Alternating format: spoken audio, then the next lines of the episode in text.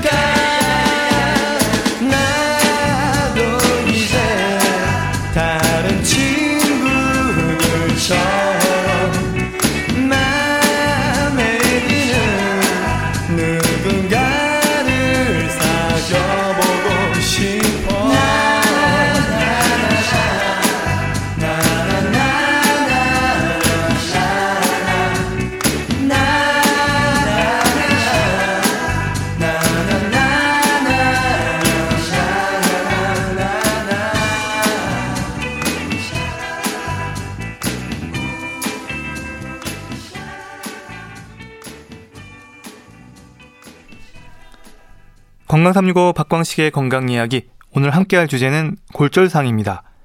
목, 어깨, 허리는 물론 팔다리의 신경과 근육을 비롯한 우리 몸 어디나 겪을 수 있는 질환. 골절상을 입는다는 건 어떤 의미일까요? 국립교통재활병원 근골격 재활센터장 정희영 교수 전화 연결돼 있습니다. 안녕하십니까? 아, 네, 안녕하세요. 네, 교수님. 이 골절상을 입었을 때 가장 걱정되는 부분 중 하나가 후유증이지 않을까 싶은데요. 네. 어떻습니까? 그, 어, 후유증이라는 단어가 좀 상당히 부정적인 어감이 있어서 조금 조심스럽긴 합니다만, 그 골절이 좀 복합적이고 심한 경우에는 다양한 형태의 장애가 남을 수 있습니다만, 단술, 음, 골절이라 하더라도 그 양상과 부위에 따라서 다를 수도 있고, 또 그 골절상 이후에 적절한 치료나 재활이 되지 못했을 때는 그 관절 움직임에 제한이 있거나 통증 같은 증상이 오래 지속되거나 연구에 남는 경우도 드물지는 않게 있습니다. 음, 그러면 이제 골절을 당했을 때 실제로 진료실에서 그런 환자분들을 많이 보실 텐데 사고로 인한 경우가 뭐 대부분이지 않을까 싶은데요. 그 사실 뭐 단순 골절은 낙상이나 좀 가벼운 사고가 많고요. 하지만 이제 다발 골절이거나 또는 골절이 좀 복합 적으로 이렇게 좀 복잡한 그 골절들은 아무래도 사고로 인한 게 제일 많습니다. 아, 그러니까 좀 복잡한 골절은 사고로 인한 게 많다.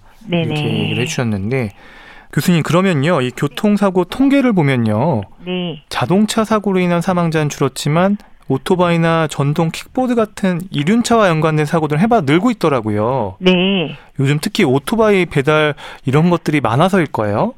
아, 아무래도 그런 것 같습니다. 그 배달 서비스가 워낙 다양해지니까 저만 해도 많이 쓰고 있고요.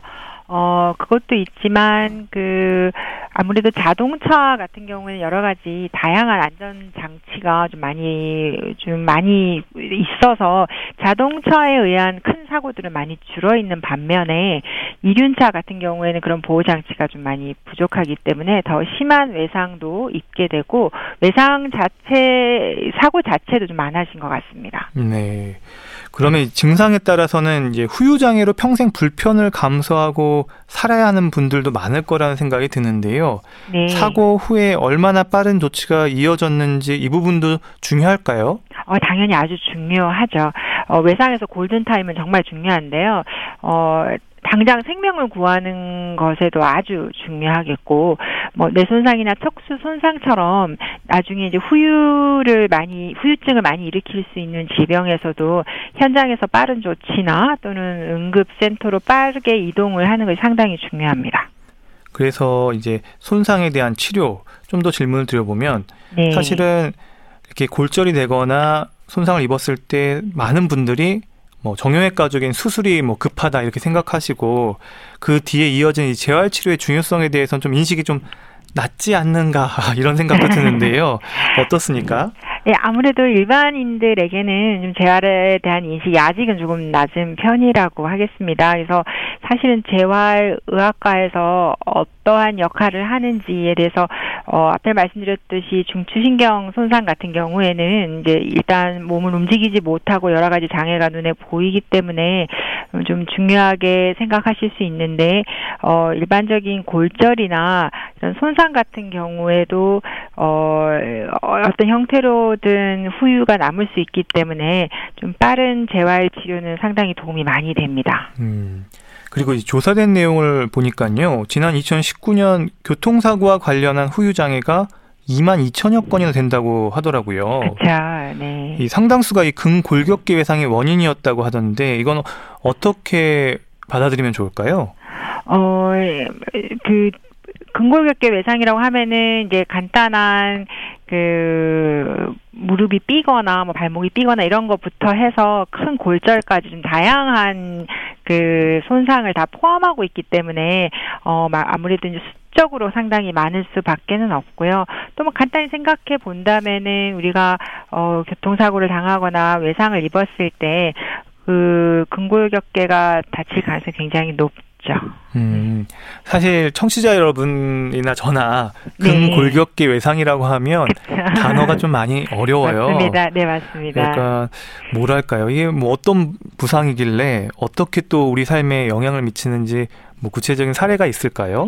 어, 그러니까 근이라고 하면은 우리 근육이라고 생각하시면 되고요. 골격이라고 하면은 뼈라고 생각하면 좋으니까 아까 말씀드렸다시피 우리 몸을 이루고 있는 모든 어, 신체 부위, 장기가 아니라 그런 부분이 다 근골격계라고 생각하시면 되는데요. 어, 뭐 가볍게 그냥 길을 걷다가 발을 발목을 삐끗했다. 그래서 발목 인대가 조금 다쳤다. 이것도 근골격계의 외상이 될 수 있고요. 또 말씀드렸다시피 크게 어, 대퇴골이 크게 부러져가지고 뭐 그 아래쪽 부분을 크게 어 손상이 커서 절단까지 가게 되는 그런 큰 외상까지 근골격계는 가볍게 우리가 흔히 어 삐끗해서 생기는 그런 외상에서부터 아주 크게 사고로 인해서 큰 그 장애를 남기는 외상까지 좀 다양 하죠. 음, 그렇게 되면 결국은 걷는 것도 문제가 될 수가 있고 그리고 네. 통증이나 이런 것들로 많이 힘들어할 수도 있는 경우가 발생하겠네요. 네, 그래서 만약에 이제 그 당장 다쳤을 때 물론 당장 거동이 불편하게 되고 또 통증도 크니까 힘들 수 있는 것도 있고 이게 다 회복되고 난 이후에도 이게 제대로 조치가 취해지지 않거나 관절이나 이런 부위에 좀 영구적인 손상이 남게 된다면은 당연히 그 평생 힘들 수 있는 영구 장애를 남길 수도 있습니다. 네. 좀 이번엔 다른 질문 드려볼게요. 네, 일반적으로 골절상을 입게 되면 흔히 말하는 깁스를 한다고 하는데요. 그렇죠. 이 깁스의 역할이 뭔지 좀 궁금해요. 그 우리가 이제 골절을 입게 되면은 골절도 마찬가지고 사실 깁스를 간단한 인대 손상에도 하, 그 깁스를 하기는 하는데요. 깁스라는 건 일단 고정이라고 생각하시면 되고 우리가 보통 뼈가 부러지면은 이게 어 부러진 부위가 어 많이 이 원래는 하나였던 조직인데 부러지니까 이렇게 좀 어 분리가 되어 있잖아요. 근데 이게 가만히 놔두게 되면은 서로 나중에 이어져야 되는데 이어지지 못하고 한쪽은 여기가 있고 다른 쪽은 이쪽으로 가 있고 이러면은 나중에 이 유합이 안 되니까 깁스의 역할은 그 멀리 떨어져 있는 걸 되도록이면 가까이 가져와서 움직이지 않게 하는 거거든요. 그러니까 움직이지 않음으로 인해서 이 절, 그 서로 분리된 부위가 다시 유합이 잘 될 수 있도록 도와주는 거예요. 그래서 인대도 마찬가지로 인대가 찢어지거나 인대가 늘어났을 때 되도록이면 움직이지 않게 해서 빨리 회복이 될 수 있도록 도와주는 게 우리 깁스 같은 고정하는 그 장치의 역할이라고 볼 수 있겠습니다. 네. 그러면 상태에 따라 다르겠지만 좀 재활 치료에 들어가는 시기는 언제쯤인지 궁금한데요. 네. 그 재활의 역할이 어떤 역할이냐면 특히 골절상을 입고 나서는 아까 통증도 얘기했지만 주로 이제 후유로 많이 남는 거는 관절이 많이 굳어 깁스라는 것 자체가 아까 말씀드렸지만 움직이지 못하게 하는 거라고 말씀드렸잖아요. 그래서 움직이지 않는 시기가 길어지면 길어질수록 그 관절이 많이 굳게 되거든요. 어 그래서 이게 좀 딜레마라고도 볼 수 있는데 어 움직이지 않아야 잘 그 붙기 때문에 움직이진 않아야 되는데 또 움직이지 않고 오래 지내면 지낼 수록 관절은 굳어지고 근육도 약해지고 하기 때문에 오히려 다 뼈는 다 굳었는데 깁스를 떼고 나면은 오히려 이제 그런 어 관절이 너무 안 움직여요 이런 경우가 많아요. 그래서 재활은 적절한 시기에 들어가야 된다는 게 답이기는 한데요. 어, 어 초창기에 막 그 주위에 다친 부위가 많이 부어 있을 때 많이 아플 때는 재활 치료는 못 들어가겠지만 그런 게 조금 가라앉았을 때부터 재활 치료는 사실 빨리 들어가면 들어갈수록 저희들이 좋다고 보고 있습니다. 음, 시기를 좀 잘 정해야 되겠네요. 듣고 보니까. 네, 그래서 이렇게 어 환자가 아 나 이제 재활해야 되겠어 이렇게 한다기보다는 어 이제 초창기에 치료하신 정형외과 선생님이나 그 외상 쪽 선생님들 그리고 재활의학과 선생님들이 같이 의논을 해서 시기를 정하게 됩니다. 음, 교수님 그러면 일반적으로 골절상을 입게 되면 흔히 말하는 깁스를 하는데요. 깁스의 역할이 네. 뭔가요? 어, 흔히 우리가 깁스라고 불리는 석고 붕대의 역할은 고정인데요. 그 골절이 된 뼈가 다시 연결돼서 이전처럼 단단한 조직이 되려면 한 약간 두 달 가까이 걸린다고 하는데요. 이게 잘 정렬되어 있고 원래 모습대로 잘 붙을 수 있게 그 기간 동안 뼈가 어긋나지 않게 움직임을 최소화시키는 보조기인 거죠. 네. 상태에 따라 다르겠지만 재활 치료에 들어가는 시기는 그럼 언제쯤일까요? 어, 우리가 재활은 빠르면 빠를수록 좋다라고 저희들이 일반적으로 얘기는 하고 있는데, 아직 뼈가, 어, 전혀 안정적이지 않거나 많이 부어 있어서 통증이 심하거나 할 때부터 들어가는 건 아니고요. 조금 안정된 상태가 되었을 때 시작하는데, 그 시기가 며칠부터다라고 특정하기는 힘들고, 그 정형외과 선생님과 재활학과 선생님이 같이 이제 환자분을 보고, 어, 좀 안정적이다 했었을 때 시작하게 됩니다, 보통. 그러면 이제 깁스를 고정을 하고 있는 중에도 조금 적응이 되면 답답해서 네. 그런지 무리하게 움직이는 경우도 많지 않나요? 그렇죠. 그렇죠. 이 뼈가 제대로 붙지 않는 경우도 많을 것 같은데요. 예, 뭐 사실 제- 저도 얼마 전에 다리에 골절상을 입어가지고 깁스를 좀 오래 했었는데 그래서 환자 체험을 좀 했었어요. 근데 정말 답답하더라고요. 네, 이제 골 절상, 이 골절이 입었을 골절을 입었을 때 치료에서 가장 중요한 거는 아무래도 골절 부위가 잘 붙는 걸 텐데요. 그래서 깁스 사용할 때 사실 무리한 움직임을 절대 피하셔야 돼요. 그래서 이렇게 특히 뭐 캐스트라고 불리는 통깁스를 하고 있다 하더라도 그 안쪽 다리 골절 부위는 사실 조금씩 움직이게 되거든요. 그래서 이게 정형외과 선생님이 시키시는 대로 꼭 따야 주셔야 어 1차적으로 그 치료는 골절이 붙는 거니까 그 부분 잘 따라 주셔야 합니다. 네. 그럼 예를 들면 골절로 이 손가락 부상을 당했을 때이 관리를 잘 네. 못해서 뼈가 잘못 붙은 경우 이 부러졌던 자. 부분을 다시 골절을 잊게 해서 수술하는 경우도 있다고 들어서 제가 깜짝 놀랐는데요. 네. 정말 그런가요? 어, 뭐 흔하진 않지만, 어, 이제 뭐 앞에서 말씀, 저, 아, 쪽에서 말씀드렸던 것 같은데, 이제 뼈가 다 붙기까지 한 두 달 정도 걸리는 동안에 이 재활이 전혀 진행되지 않거나 또는 아- 이렇게 잘못 움직이거나 하면은, 어, 이, 다시 그 관절이 많이 굳어버리고 근육이 많이 약해져서 다 나았는데도 오히려 이제 정상 보행이 힘들 수 있다고 말씀드렸잖아요. 어, 그런데 이제 만약에 그, 음, 말씀드렸던 것처럼 뼈가 이제 잘못 붙거나 하게 되면은 이게 그 걸을 때 다리 길이가 달라지는 경우도 있거든요.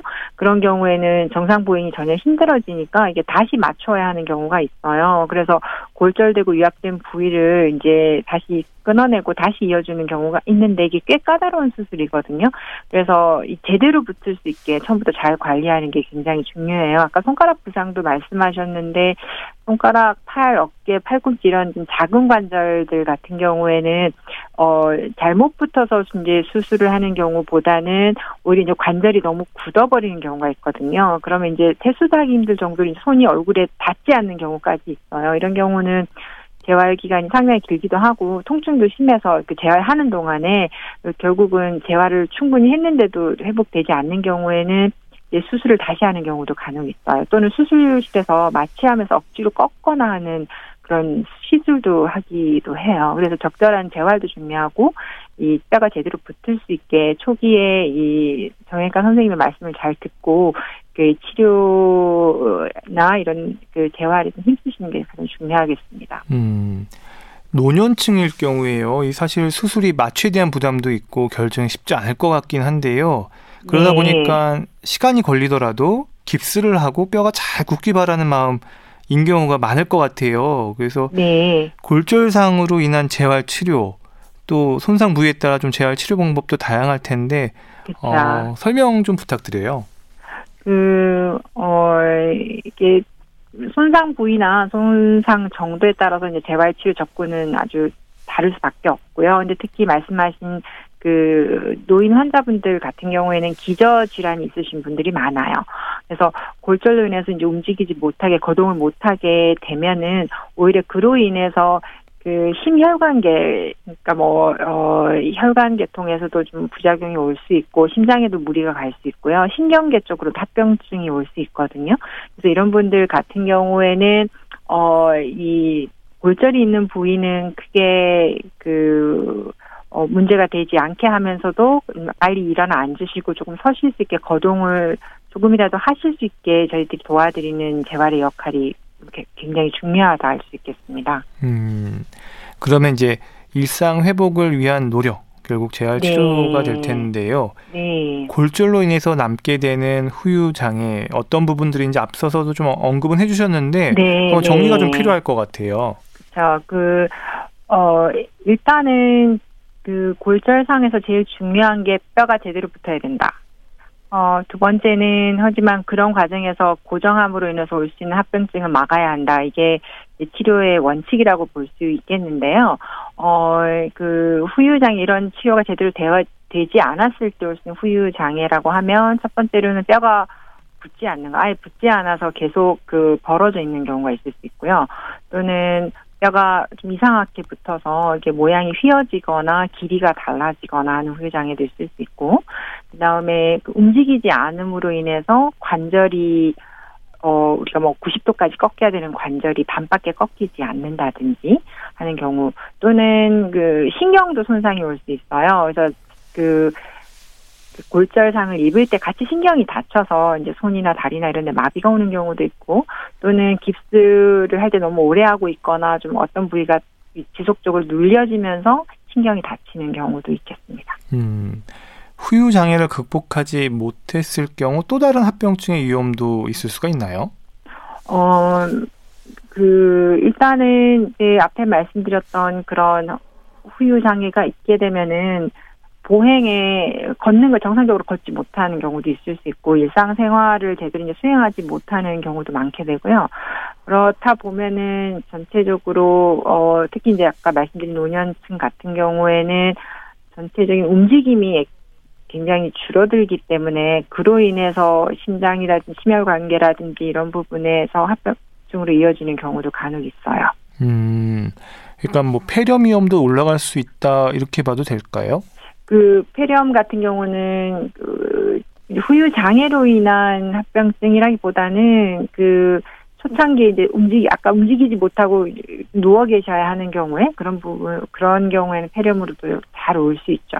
음. 어, 합병증으로 만약에 계속 오랫동안 병상에 누워 계셔야 되는 합병증 후유로 인해서 어 계속 병상에 누워 계셔야 되는 상황까지 이어지게 된다면은 뭐 폐렴 또는 뭐 욕창 여러 가지 합병증은 올 수 있다 올수 음. 있습니다. 이 골절 후에 뼈가 사실은 다시 붙었는데 그 이후에도 후유 장애로 이 통증이 계속 남아 있을 수 있는지 좀 궁금해요.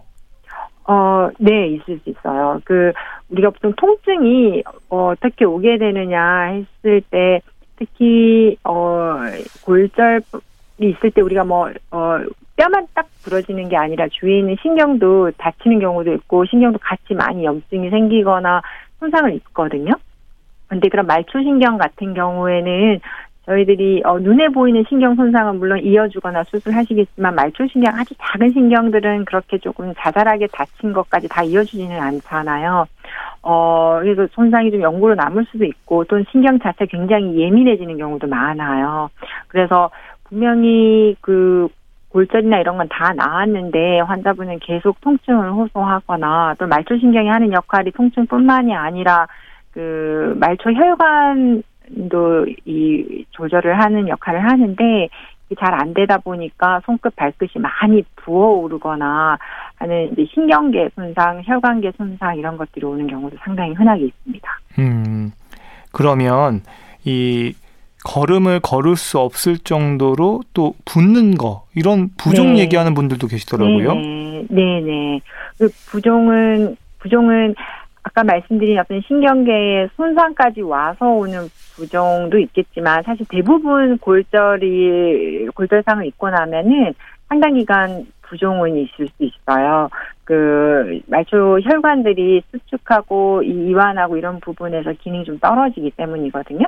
어 그래서 환자분들이 어 골절은 다 나왔는데 계속 발이 많이 부어요라고 하시는 경우가 있는데 이런 경우는 사실 시간이 지나면 좋아지는 경우가 많아요. 그런데 앞에 말씀드린 그 신경계까지도 좀 많이 어 예민해진 경우 우리가 그 복합 통증 증후군이라고 하는 이 질병명을 붙이기도 하는 병이 있는데요. 그렇게까지 되는 경우에는 부종이 이상적으로 좀 오랫동안 많이 올 수 있는 경우도 있습니다.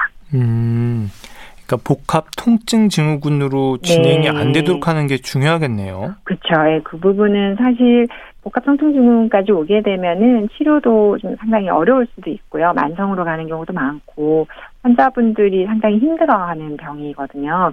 그래서 이게 좀 어, 되도록이면 이걸 예방할 수 있어야 하는데 그런 경우에는 좀 조기에 제대로 보고 재활 치료로도 좀 도움이 될 수 있고요. 약물이라든지 이런 걸로 빨리 통증을 조절해 주는 것도 상당히 도움이 됩니다. 음, 그러니까 통증이 잘 관리가 되지 않으면 조절이 되지 않으면 결국 재활 치료하는 데 있어서도 상당한 부담이 될 것 같아요. 왜냐하면 통증 때문에 만사가 귀찮아지고 그런 것들을 받기가 쉽지 않을 거라는 생각도 들거든요.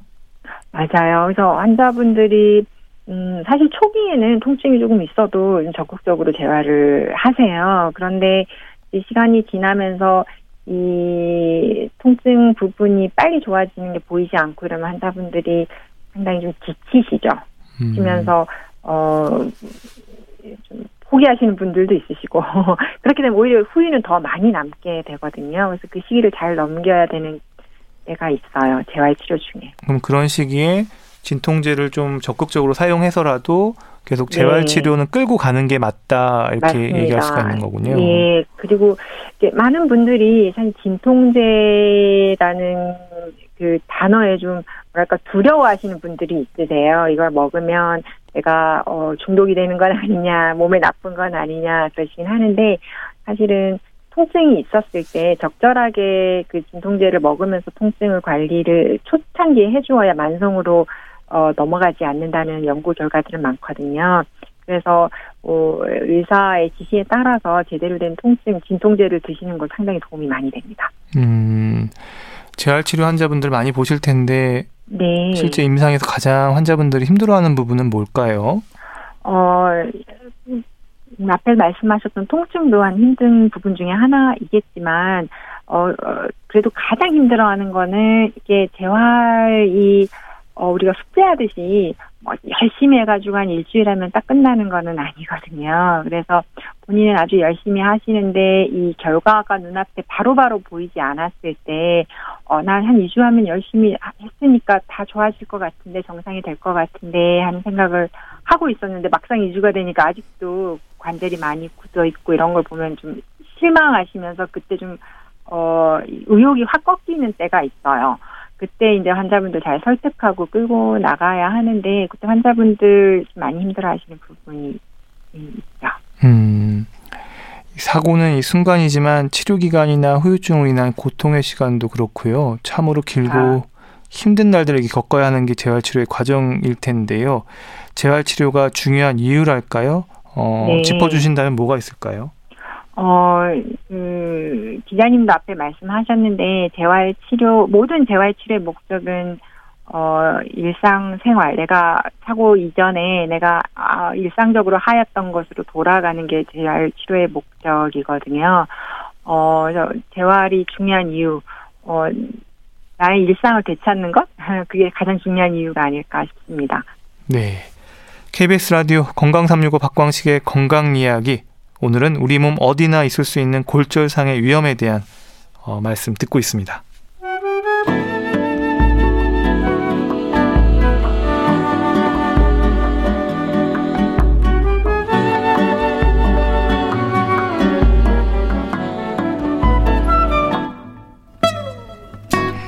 건강한 하루의 시작.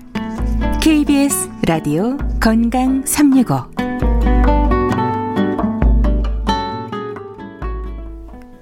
건강 365 박광식의 건강 이야기 국립교통재활병원 근골격계 재활센터장 정희영 교수와 함께하고 있습니다. 골절상에 대한 말씀 듣고 있는데요. 국립교통재활병원에 대한 질문 좀 드려볼게요. 네. 교통사고로 인한 환자들만을 위한 병원인가요? 저희 병원은 그 국토교통부에서 설립한 병원으로 교통사고 환자, 교통사고로 인해서 이제 다양한 장애를, 어, 가진 환자분들을 위해서 설립된 병원은 맞아요. 어, 하지만 저희 병원이 그 오로지 교통사고로 인한 환자들만 보는 병원은 아니고요. 어, 다양한 악- 뭐 뇌손상, 척수손상 또는 근골격계 질환, 어, 소아 재활까지도 저희들이 그 다양한 재활 환자들을 보고 있습니다. 그래서 꼭 교통사고 환자만 오신 병원은 아니지만 그래도 교통사고로 인해서 그 여러 그 손상을 입으신 분들이 저희 병원에 오시면 좀 우선적으로 저희들이 좀 집중해서 봐드리는 부분은 있어요. 음, 그리고 지금 재활병원에서 근골격계 재활센터장을 맡고 네. 계시는데 그럼 근골격계 재활센터 주로 어떤 환자들이 치료받고 있나요? 음, 다양해요. 그 질환이 다양하니까 앞에도 말씀드렸듯이 이제 뼈를 다쳤거나 근육을 다쳤거나 인대를 다쳤거나 이런 분들이 주로 오시는데요. 지금 계시는 분들은 이제 사고로 인해서 그 불행하게도 절단 하- 하지의 절단 음, 수술을 받으신 분도 좀 있으시고요. 그다음에 대퇴골 골절이 또 있으시고 골반 골절 또는 그 어깨 쪽에 골절을 크게 입어서 오셨던 분들도 있으세요. 그래서 골절상이 좀 많고요. 어, 그다음에 그 외에도 꼭 사고가 아니라 하더라도 그 어, 근육의 어떤 신경계 질환으로 이제 근육의 질환이 왔다든지 좀 마비가 왔다든지 잘 걷지 못하시는 분들도 계십니다. 음, 사고로 인한 골절상도 있고 또 뇌졸중으로 인한 마비도 있을 수 있고 재활 치료가 네, 필요한 뇌졸, 예, 예. 뇌졸중은 뇌, 뇌신경 재활센터, 센터가 좀 구분되어 있긴 한데요. 근골격 재활센터에서 보는 마비 환자는 이제 말초신경. 아 예, 말초신경 마비가 쪽을 주로 때. 보고 있군요. 예, 예, 예, 그렇습니다. 그러면 일단 재활 치료 환자분들이 결국 이 센터에 들어갔을 때 어, 네. 재활 치료를 받게 되는 사실 그 그림들이 잘 떠오르지 않거든. 일반 병원에서는 진료실에 들어가서 상담을 하고 뭐 네. 그다음에 혈액 검사를 하고 그다음에 치료를 받는 뭐 주사를 맞는다든가 이런 그림이 일반적인 그림인데 근고교과 재활센터를 가면은 어떤 식의 흐름으로 이렇게 환자분들이 치료를 받고 하는지 좀 궁금해요.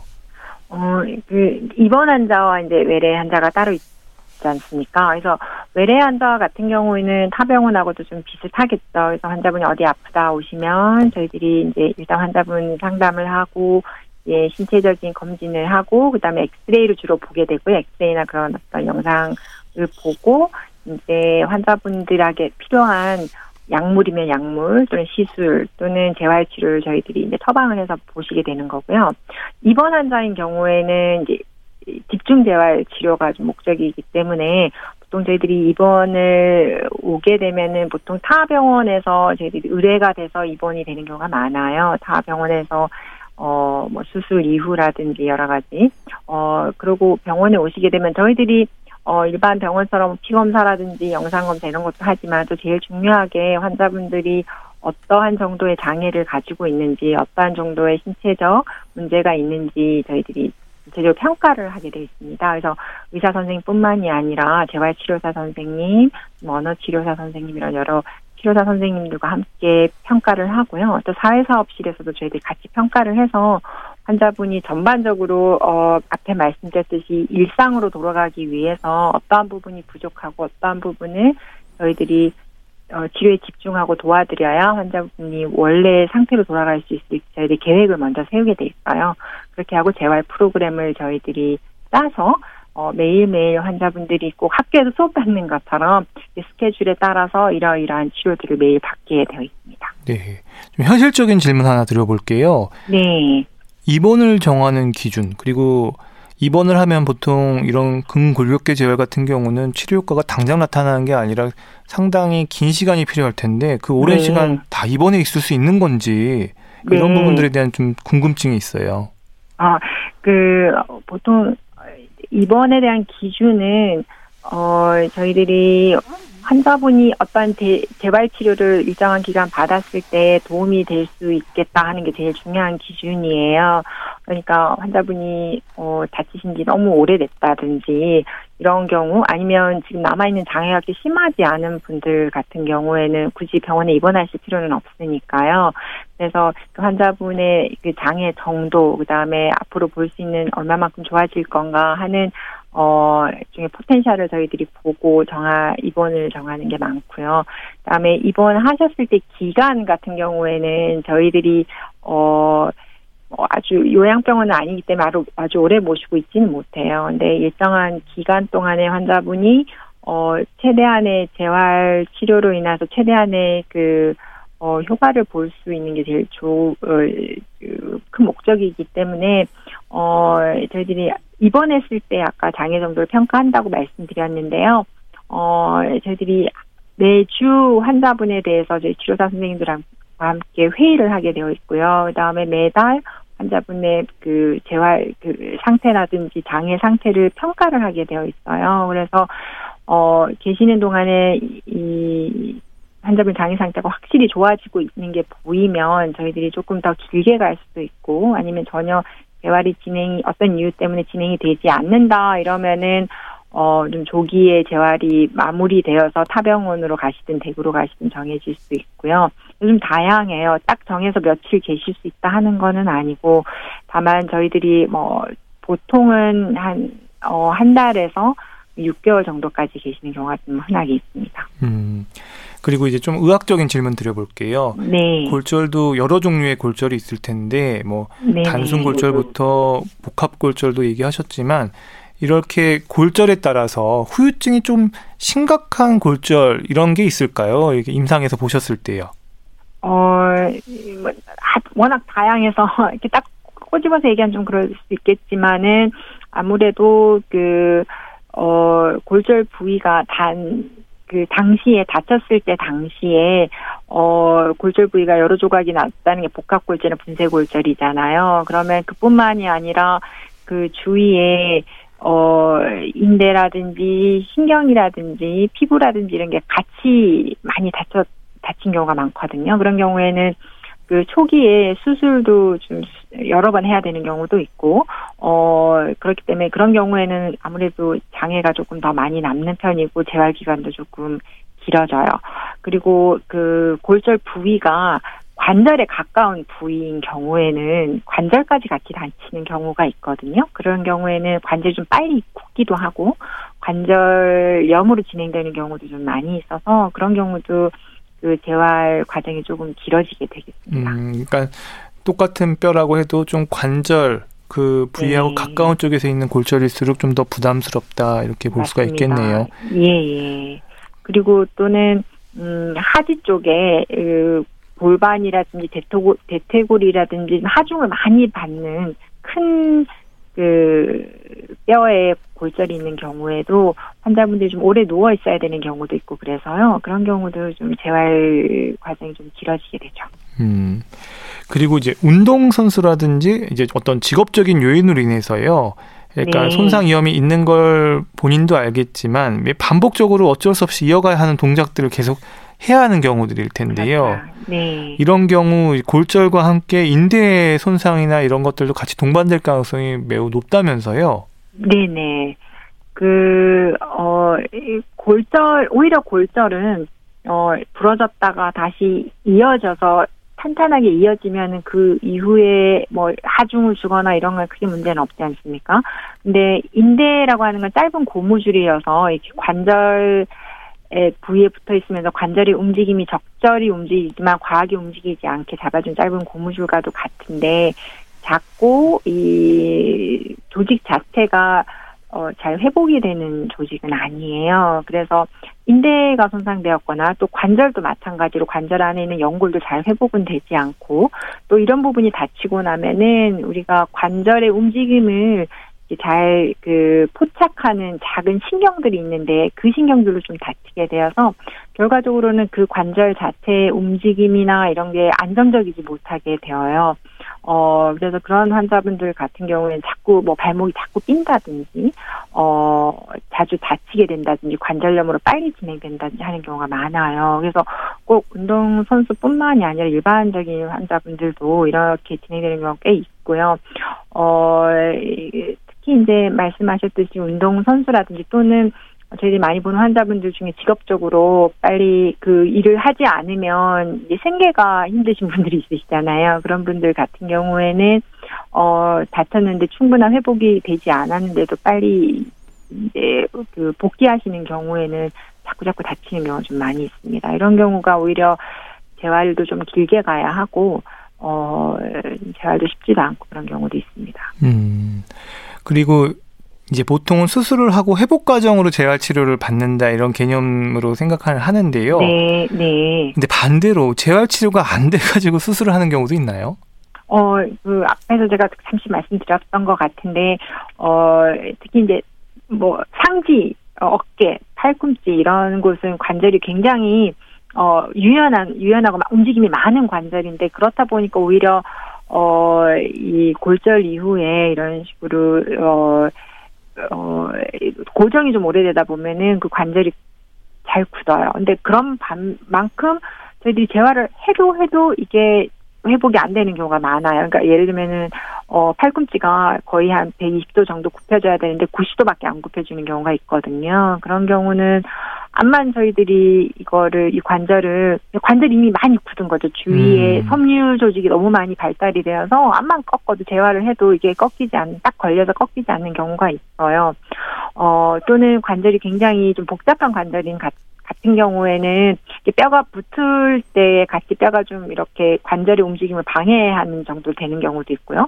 또는 이게 손상이 입은 경우에 뼈가 좀 어- 엉뚱한 곳에서 막 자라나는 경우도 있어요. 그래서 이래서 재활을 해도 해도 관절의 움직임이 어느 정도 어 이상 회복이 되지 않을 때는 오히려 이제 그 마- 수술방에서 마취하에서 억지로 확 꺾어버리는 경우도 있고요. 또는 수술 들어가서 그 섬유 조직을 좀 떼내거나 좀 걸리적거리는 뼈나 이 관절 부위에 좀 돌아다니는 연골 조직이나 이런 걸 떼내는 수술도 하는 경우가 흔히 있습니다. 음, 아, 그렇군요. 네. 그리고 이제 재활 치료 같은 경우 곁에서 도와주는 분이 뭐 계시긴 하겠지만 결국 스스로가 최선을 다해야 하지 않을까 싶은데요. 네. 끝까지 회복되지 않은 후유증도 있다는 말도 하고요. 또 저리고 네. 붓고 시리고 때때로 알 수 없는 통증도 있을 테고 네. 그럴 때 이제 또 복용하는 약물에 대한 부담이나 부작용 여러 가지도 고려하게 되는데요. 음, 네. 본인이 좀 알아서 잘 관리해야 되는 부분들이 좀 많을 것 같아요. 결국은. 음, 그렇죠. 그 앞에 얘기했던 이제 복합 통증 증후군도 그런 경우일 텐데요.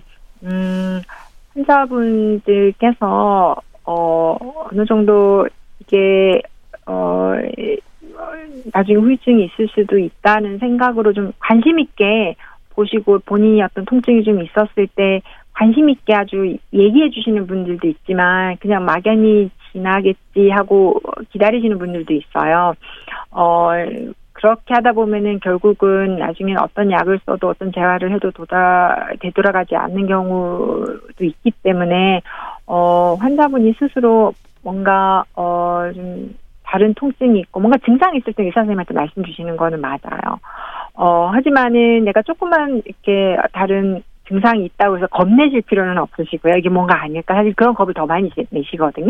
어, 조금 부으면 이거 다시 부러진 게 아닌가, 잘못된 건 아닌가. 당연히 그렇게 걱정하실 수 있는데요. 제 생각엔 제일 중요한 거는 그 주치의하고 정형외과 선생님이든 재활학과 선생님이든, 어, 선생님들하고 좀, 어, 적극적인 그, 어, 대화가 중요한 것 같아요. 본인이 어, 좀 작은 거라 하더라도 좀 신경 써서 생각해보고 말씀 주시고, 또 의사 선생님은 또 신경 써서 그 부분이 괜찮은 거다, 아니면 뭔가 의심해봐야 하는 거다, 또 이런 치료가 필요하다는 걸 적극적으로, 어, 초창기부터 이 같이 치료해 나가는 게 가장 중요한 게 아닐까 저는 그런 생각이 들어요. 음. 아, 그러면 또 하나 이 재활 치료 과정 가운데서 궁금한 것들을 물어볼 건데요.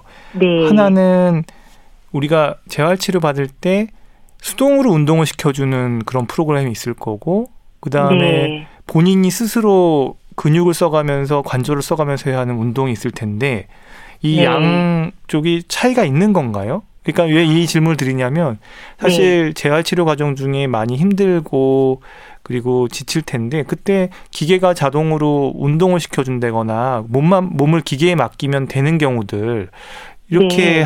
극복하면 되지 않나 싶어서요. 그렇죠. 그 저희들이 수동적으로 이 관절을 움직여주는 기계가 있죠. 어, 그것도 있고, 그 다음에 수동적이라고 하는 게 기계가 해주는 것도 수동적이고, 어, 재활치료 왔을 때 치료사 선생님이 수동적으로 또 움직여주시는 부분도 있죠. 억지로 움직이는 거죠. 그렇죠.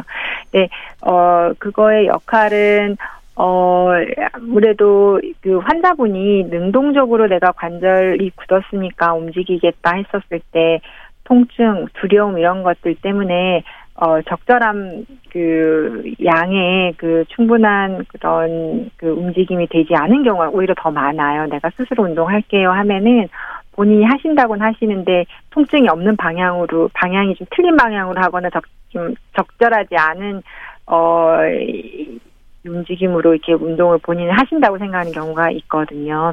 그래서 그 어 타인이 해주거나 기계가 해주거나 하는 거는 그런 부분을 좀 많이 배제를 하고 좀 아프다 하더라도 좀 정확한 방향으로 틀어주는 역할은 있고요. 어, 능동적으로 하시는 운동도 사실은 굉장히 중요한데 능동적으로 하는 부분에서는 두 가지로 중요하다고 생각할 수 있는데요. 어, 기계가 해주거나 치료 선생님이 해주는 거는 사실 하루 종일 할 수 있는 건 아니잖아요. 일정한 시간에 어, 짧은 시간에 하는 거기 때문에 본인이 스스로 하는 운동은 사실 수시로 할 수 있는 거거든요. 그래서 정확하게 할 수만 있다면은 본인이 할 수 있도록 저희도 유도를 하려고 교육을 많이 해요. 그다음에 두 번째는 능동적인 그 움직임을 한다는 거는 어 보통은 저희들이 능동적인 운동에서 강조하는 거는 근육이거든요. 근육 근육이 움직여야 능동적으로 움직이니까 그래서 근력이 많이 부족하거나 근육을 많이 키워야 하는 경우에는 저희들이 능동적인 치료를 좀 많이 권장을 하죠. 그래서 수동적인 치료와 능동적인 치료가 둘 다 역할은 있고 둘 다 잘 이렇게 어 적절한 때에 적절한 조합으로 진행이 되어야 어 재활 치료의 결과가 좋을 거라고 생각됩니다. 네. KBS 라디오 건강 365 박광식의 건강 이야기 골절에 대한 재활 치료를 중심으로 알아보고 있습니다.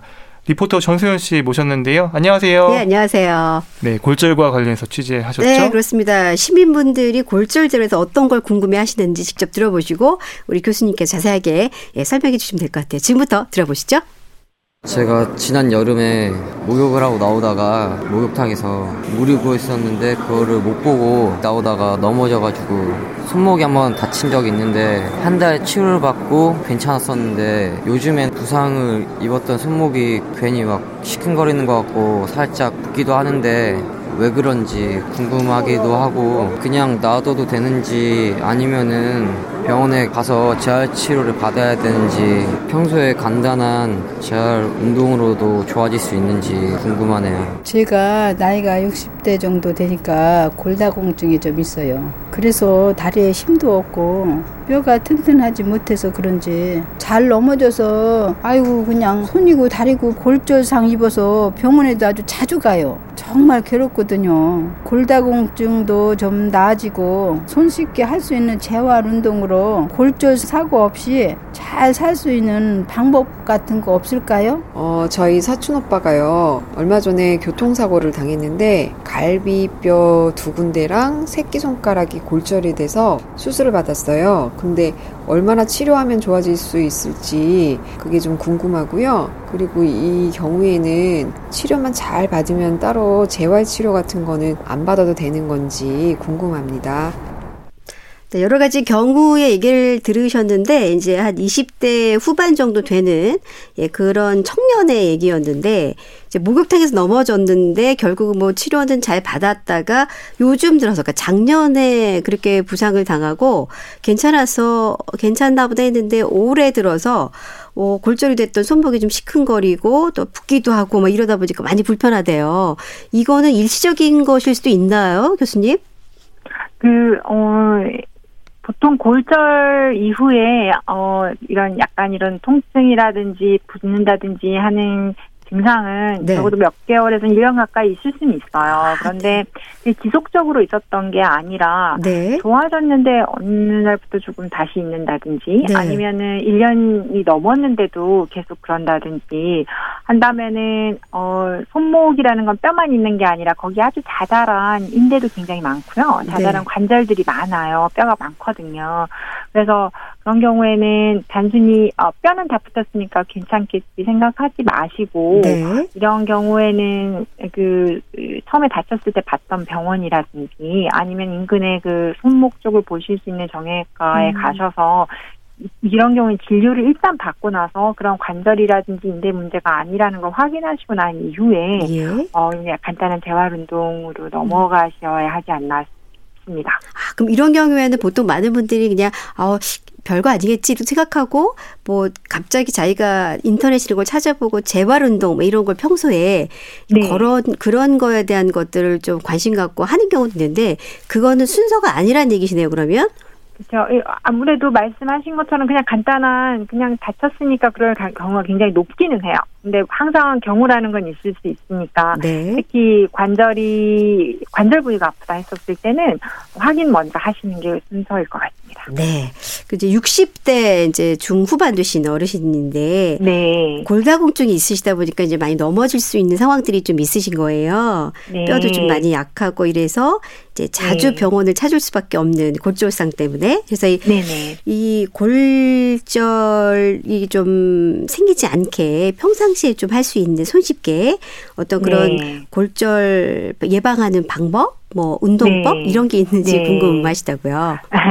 그 이제 흔히들 이제 골다공증이 있다라 말씀을 들으시면 네. 환자분이 어, 골다공증이 있어서 아파요, 골다공증이 있어서 잘 넘어져요라고 하시는데 사실은 골다공증은 증상이 있는 병은 아니에요. 아. 그래서 골다공증 따로 있고 잘 넘어지시는 이유는 또 따로 있는 거죠. 근데 네. 다만 이거 두 개가 같이 오면 자주 골절상을 입으실 수밖에는 없어요. 네. 그렇죠. 네, 이게 골다공증을 예방하기 위한 방법들 중에 어, 네. 물론 가장 중요한 거는 실제로 골다공증이 꽤 있다면은 사실 약을 드시는 게 제일 중요하고요. 네. 어, 그다음에 운동은 우리 골다공증에 일반적으로 햇볕을 많이 보면 사실 비타민 D가 많이 형성이 되잖아요. 그렇죠. 그래서 비타민 D도 많이 드시는 것도 좋지만 어 운동을 얘기할 때 저희들이 보통 이제 야외에서 좀 햇볕이 많이 드는 곳에서 어 운동을 하시라고 말씀드리고요. 그다음에 운동도 우리가 뼈는 자꾸 부딪히면은 이게 안에 있는 내용이 좀 더 단단해지고 좀 그런 습성이 있어요. 오히려 가만히 누워 있거나 중력이 없어 없으면 골다공증이 더 빨리 오거든요. 네. 그래서 어 걷는 운동, 어 음. 뛰는 것도 좋고 걷는 것도 좋은데 걷는 운동 자체가 뼈를 좀 더 튼튼하게 만들어요. 그래서 중력을 줄 수 있는 뼈에 중력을 줄 수 있는 운동이겠죠. 그래서 좀 걷, 햇볕에서 많이 걷는 운동도 중요하고요. 네. 그다음에 골다공증 때문에 골절이 잘 있는 부위 중에 하나가 특히 어르신 같은 경우에는 그 척추 부분이거든요. 네. 근데 척추가 자꾸 앞으로 굽게 되면은 척추에 어 원래 골다공증 때문에 척추도 약한데 중 압력이 계속 앞쪽으로 가기 때문에 척추가 내려앉는 경우가 있어요. 네. 그래서 골다공증 환자에서는 저희들이 좀 허리를 펴고 어깨를 펴고 해서 앞으로 그 등이 굽지 않게 그렇게 좀 유도하는 운동을 좀 저희들이 많이 권장해요. 그래서 허리 뒤쪽 이 좀 튼튼해지는 운동, 그러니까 그냥- 어깨를 많이 펴고 네. 허리를 꼿꼿하게 펴고 햇볕에서 걷는다라고 음. 생각하시면 제일 좋을 것 같습니다. 걷는 운동을 해도 일단 자세가 굉장히 중요하다는 얘기시고 어깨를 네. 좀 많이 피는 그러면서 네. 걷는 거 되게 중요하다고 얘기하셨고 네. 이제 그 얼마 전에 교통상을 당하신 경우인가 봐요. 갈비뼈 네. 두 군데 그리고 새끼 손가락이 골절이 돼서 네. 어, 수술을 좀 받았다고 하시는데 네. 어, 어느 정도나 이렇게 제 치료를 받고 하면은 일상생활이 될지 그리고 또 네. 이런 경우에는 치료 외에 뭐 재활 치료는 필요 없는지 궁금하시다고요. 이게 제일 어려운 질문이에요. 사실 환자분들이 네. 어, 어, 얼마나 치료하면 저다 나을까요? 얼마나 네. 재활 치료 받으면 일상생활 가능해질까 묻는 질문이 제일 어려워요. 그래서 답은 항상 잘 모르는 네. 답이 되는데 왜냐하면은 어, 환자분의 현재 상태에 따라 또 다르고요. 네. 또 재활을 어떤 식으로 환자분이 잘 적극적으로 하시냐에 따라 다르고 그다음에 일상생활에 대한 기준도 조금 많이 달라요. 환자분들이 음. 생각하시는 일상생활이랑 또 조금 달라서 환자분이 생각하시기에 어, 이 손가락 새끼 손가락 골절로 뭐가 안 되는지 그걸 제가 알아야 또 이제 얼마만큼 치료를 음. 받아야 할지 안 받아야 될지 또 일상생활은 가능해질지 설명을 드릴 예, 수 있게 다 지금 합니다. 다르군요. 예. 오늘 이렇게 답변까지 네. 들어봤는데요. 예, 함께 네네. 해주신 또 리포터 전수현 씨 감사합니다. 고맙습니다. 네, 오늘 골절상의 위험과 재활 치료에 대한 말씀 들었습니다. 시간이 네. 뭐 거의 다 마무리가 됐는데요. 그래도 네네. 이 시간 통해서 꼭 강조하고 싶은 말씀 있다면 부탁드립니다. 어, 골절은 아무래도 예방이 제일 중요합니다. 아, 제일 중요해서, 어, 운전하시는 분들은 꼭 보호장치 꼭 하시고요. 이륜 차를 모시는 분들도, 어, 보호장치, 그 다음에 교통, 그, 어, 법규를 준수하시는 게 제일 중요하다고 저는 그걸 제일 강조드리고 싶습니다. 네, 국립교통재활병원의 근골격 재활센터장 정희영 교수님 오늘 말씀 고맙습니다. 아, 네, 감사합니다. 네, 코로나19가 유행하는 상황입니다. 나부터 실천하는 방역수칙, 오늘도 잘 실천해 주시기 바랍니다. 지금까지 KBS 학 전문기자 박광식이었습니다.